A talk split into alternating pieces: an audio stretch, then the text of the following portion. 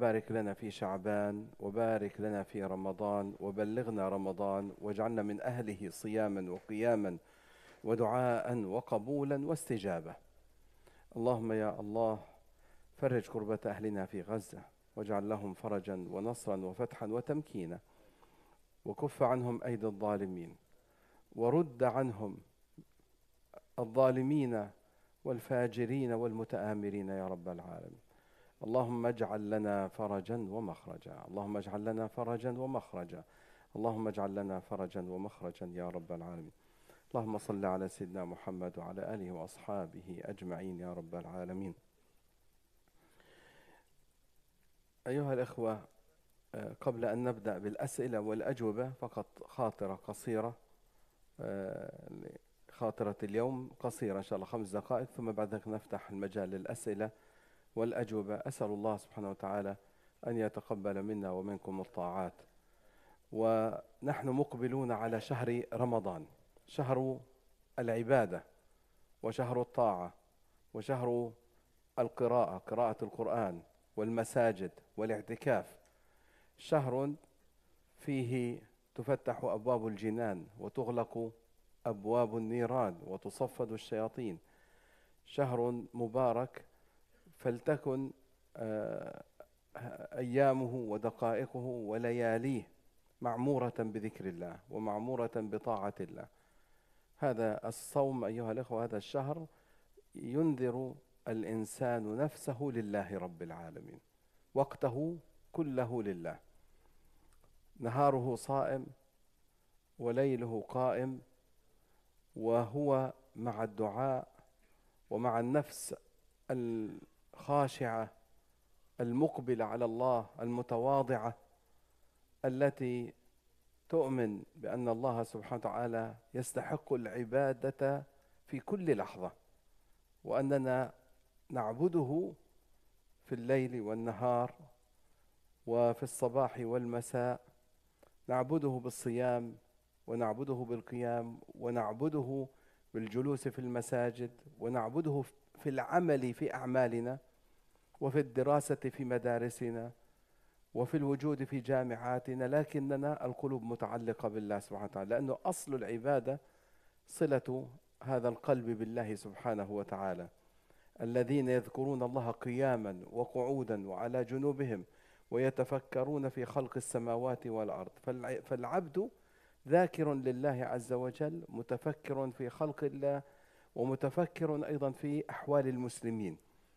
ونحن يأتينا رمضان وأهلنا في غزة في هذا الكرب الشديد فأيضا نخصهم بالعمل ونخصهم بالدعاء ونخصهم بالحراك الشعبي. اليوم في مظاهرة اليوم في مظاهرة في كل ولايات أمريكا في كل المدن. اليوم في ساعة الواحدة في كل مدن أمريكا مظاهرات والمظاهرة في المنطقة عندنا في منهاتن الساعة الواحدة في واشنطن سكوير سكوير في منهاتن. وندعو أن يكون العدد كبيرا حتى إن شاء الله ترسل رسالة من كل مدن أمريكا إلى المسؤولين. هذا جزء من العبادة وهذا جزء من الطاعة. والبارحة ذكرت البارحة ذكرت في الخطبة أنه الصلاة إذا لم تأمر بالمعروف وتنهى عن المنكر لا لا تقبل. الصلاة والصيام والزكاة والحج يجب أن تكون مربوطة بكفالة اليتيم والحض على طعام المسكين. إذا لم تحض على طعام المسكين وإذا لم تكرم اليتيم فالله عز وجل لا يقبل الصلاة. ونحن دائما في نتذكر حديثا في الصيام من لم يدع قول الزور والعمل به فليس لله حاجة في أن يضع يدع طعامه وشرابه. لأن الصيام ترك الطعام وشربه حلال. فلذلك ترك الزور وترك يعني شهادة الزور وقول الزور والعمل بالزور والانحراف والتضليل فضلا عن ترك المحرمات والقمار والخمر والزنا والسرقة وقتل الأموال واعتداء على أموال الناس وقتل المساكين وأيضا تخاذل وخذلان أهلنا في فلسطين. وذلك إني أخشى على كل صائم يخذل أهلنا في فلسطين. أخشى عليه لأن خذلان أهلنا في فلسطين الآن من أكبر المنكرات. وقد ذكره الرسول صلى الله عليه وسلم في حديث لا يضرهم من خذلهم. تأكيدا على أن خذلان أهل فلسطين من الكبائر من الكبائر وخاصة خاصة الآن ونحن نرى أنهم يتضوون جوعا. لا يجدون طعاما ولا شرابا ولا ولا خيمة ولا مأوى. وهنا يجب على الصائمين أن ينقذوهم ويجب على القائمين أن ينقذوهم ويجب على المصلين أن يحضوا على طعام المسكين. أن يحضوا. إذا لم تستطع أن تطعم المسكين فحض على طعام المسكين. انظر إلى, إلى هذا الحد. وانظر إلى أيضا حتى ترى أن هذا المعنى أساسي في القرآن. أن ربنا عز وجل قال ما سلككم في سقر قالوا لم نكن من المصلين ولم نكن نطعم المسكين. وكنا نخوض مع الخائضين. ولم نكن نطعم المسكين. أهل غزة الآن على مرأى ومسمع العالم هم من المساكين. ليس هم ليسوا هم فقط. أي مسكين في الأرض؟ لو كان مسكين في باترسون يجب أن نحض على طعامه. لو كان المسكين في في أستراليا يجب أن نحض على طعامه. لا يجوز أن يموت الإنسان جوعا في أي ركن من أركان الأرض. هكذا الإيمان. هكذا الإيمان. إذا أردت أن تكون مؤمنا قال صلى الله عليه وسلم من كان يؤمن بالله واليوم الآخر فلا يؤذي جاره. فلا يؤذي جاره. وهذه رسالة لأن الجوار ليس فقط جوار الدور بل جوار الدول والجوار الشعوب. تقول هذه جارتنا هذه الدولة جارتنا وهذول. فكيف إذا كان أخوك في الإسلام؟ إذا كان جار فله عليك حق. وإذا كان جار مسلم عليه حقان. وإذا كان جار مسلم قريب ثلاثة حقوق. فقد ضيعت الحقوق. فنسأل الله أن يتقبل صلاتنا وصيامنا ودعاءنا وقيامنا. اللهم يا رب فرج كربة أهلنا في غزة. واجعل لهم نصرا وفتحا وتمكينا ورد عنهم المجرمين والمعتدين والمحتلين الذين الذين يشهدون الزور ويغيرون الحقائق ويضللون الناس. اللهم صل وسلم وبارك على سيدنا محمد وآخر دعوانا الحمد لله رب العالمين. الآن إذا في سؤال أو ملاحظة فحياكم الله. إن شاء الله الله يرضى عليك. تفضل أبو يوسف. ال الله يحييك يا سيد الله يبارك. نعم.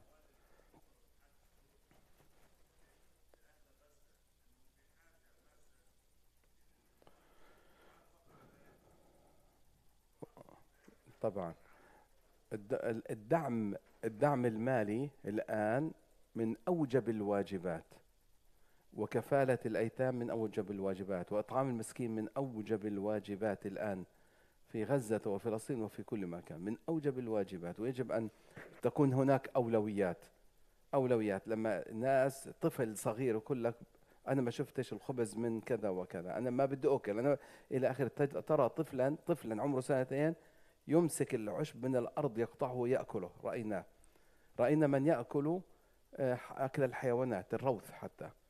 مثل هذا أيها الإخوة يوجب علينا أن نجعل مقدمات. فأبو عبد الله بن المبارك رضي الله عنه مع حبي واحترامي لكل من ذهب إلى العمرة الله يتقبل اللهم تقبل. لكني لو لو سألتني وين الأولويات الآن أقول دع دفع ادفع هذا المال إلى إلى أهل غزة أكثر أجرا وأعظم. بس مقبول العمرة ها. جزاكم الله خير حبايبي. خاصة الشباب. أنا عمرة الشباب أحبها لأنها تربية وبناء الدين والإيمان. جزاكم الله خير. الشباب بالذات على الرأس والعين يروحوا عمرة لأنه هذا يربيهم على الدين والإيمان وعلى الأصول حتى إن شاء الله يرتبطوا بفلسطين ويرتبطوا بالإيمان والدين لكن بشكل عام الإنسان الكبير يروح يعتمر لا أموالك وديهن إلى فلسطين فأولى أولى لفلسطين لماذا؟ ليش؟ لأنه أنت الله يجزيك الخير عامل 100 عمرة بحياتك لكن الآن عبد الله بن مبارك رضي الله عنه كان ذاهبا الحج كان هذا الرجل عام في الجهاد وعام في الحج هيك طول عمره عبد الله بن مبارك. سنة حجه رايح فوجد آه، وهو في الطريق خيمة. خيمة ناس يعيشون في في الصحراء. ووجد طفلة طفلة تبحث في مزبلة. فوجدت دجاجة ميتة فأخذتها. فقال لغلامه الحقها. روح. فوجدها أخذت هذه الدجاجة وذهبت إلى الخيمة ونظفتها ثم أرادت أن تطبخها فقال لها فقال لغلامه أعطها مال الحج فقد كفينا الحج في هذا العام. كفينا الحج في هذا العام. خلاص الله أعطانا الحج أعطيها. ومن هنا في مثل هذا الأمر لما تيجي أولويات أولويات أروح على الحج ولا أطعم فقراء في هذه الحالة؟ لا أطعم فقراء. طب ممكن يجي لي غني غني. كل بقدر أعمل عمرة وأطعم الفقراء. بقول له لا أطعم فقيرين فقيرين. جيب العمرة هاي ما دام عندك مال للعمرة أعطيني إياها السنة هاي وكلها تتوجه. فهذه السنوات يجب أن تكون سنوات طوارئ. هذه السنوات سنوات طوارئ. وبالمناسبة خذلان أهل غزة ليس خذلان فقط فقراء ومساكين. وأنتم فاهمين. ليس هذا وإنما مظلومين مضطهدين. وأهل أناس أقبلوا على الله عز وجل وأحبوا الله سبحانه وتعالى ورسوله. آه برادر كمال كم كيف؟ الفريضة؟ شوف الفريضة فريضة لكن الفريضة نحن نعلم أنها يجوز على التراخي. فإذا وجد شيء الآن عيني سموه فرض عين الآن واحد شايفه أنا مش يعني لا يجد طعاما شرابا إلى آخره وأنا فيجوز ما دام الحج على التراخي فأنا أؤجله للعام القادم وأدفع هذا المال. إن نعم. وإن كان أقول يعني الآن في في أولويات شيخي أولويات. تفضل يا أخي حج كمال.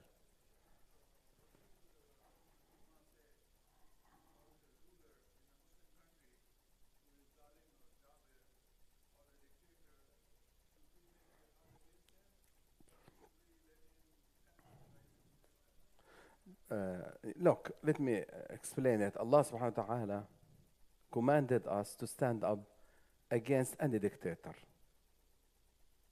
والأمر معروف عن المنكر is one of the pillars of Islam. One of the pillars of Islam. It is like like the, the salah. يا بني أقم الصلاة وأمر بالمعروف وانهى عن المنكر واصبر على ما أصابك. It is connected. So we have to stand up for Amr Maruf and Nahi Munkar.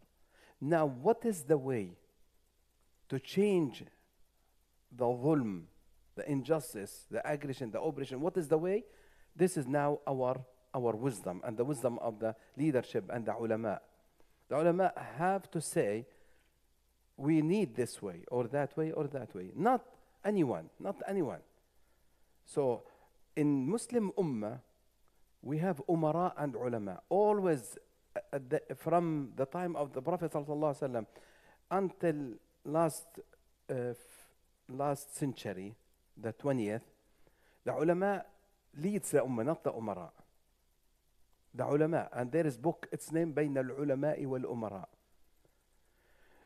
When it was ruined and destroyed, last, last 100 years, the role of the ulama had been changed and destroyed. And it was, of course, because the ignorance of the Muslim Ummah, the jahil of the Muslim Ummah. وإلا, the European used to fear, fear who? Al-Azhar and the ulama everywhere. Who led Muslims in, in, in Libya? Umar Mukhtar. Who led them in uh, Algeria? Ibn Badis and others. Ulama, scholars. Who le led the ulama against Ataturk in Turkey? In Norsi, Said al-Norsi. Who led the Muslims in, uh, uh, in Sudan? Who led the Muslims in Palestine in the 30, 30th? الشيخ عز الدين القسامي حبيبي and, and عبد القادر الحسيني and, مف, and محمد امين الحسيني الشيخ امين مفتي فلسطين The Muslim Ummah was led by those ulama and they the Ummah behind them زي الشيخ عز الدين ابن عبد السلام العز بن عبد السلام who, who was called the seller of the kings بائع الملوك كان يسمى بإيش بائع الملوك You know his story. We mentioned his story many times. So, what is the message? The message that Muslims have to stand up against these dictators. If we can change them, good for us and for them. If we can't, can- the Muslim ummah behind its deen, always with the deen, with the ulama, with the leadership of Muslim ummah. عشان هيك عبد الرحمن الكواكبي wrote a very beautiful book. Book has to be read and to be in every house. طبائع الاستبداد. Huh? The dictators and the dictatorship. So we need uh, now to uh, to stand up against the, against these people. I know, especially in this time, is very very hard. Not now, and, and even in the past. So now, what did the Umara do last uh, year, la- years? They said it is haram, especially the, the ulama of the Sultan. They said haram تخرج على السلطان. Even one of them, one, I don't want to say bad word, he said, if you see the dictator committing the zina, don't say anything. Even don't say that. Even on the TV, let him enjoy that. Can you can you imagine? Uh, uh, this is, this man is is an, an employee. He's not a scholar, right? He's not a scholar. He's an employee, and others. One of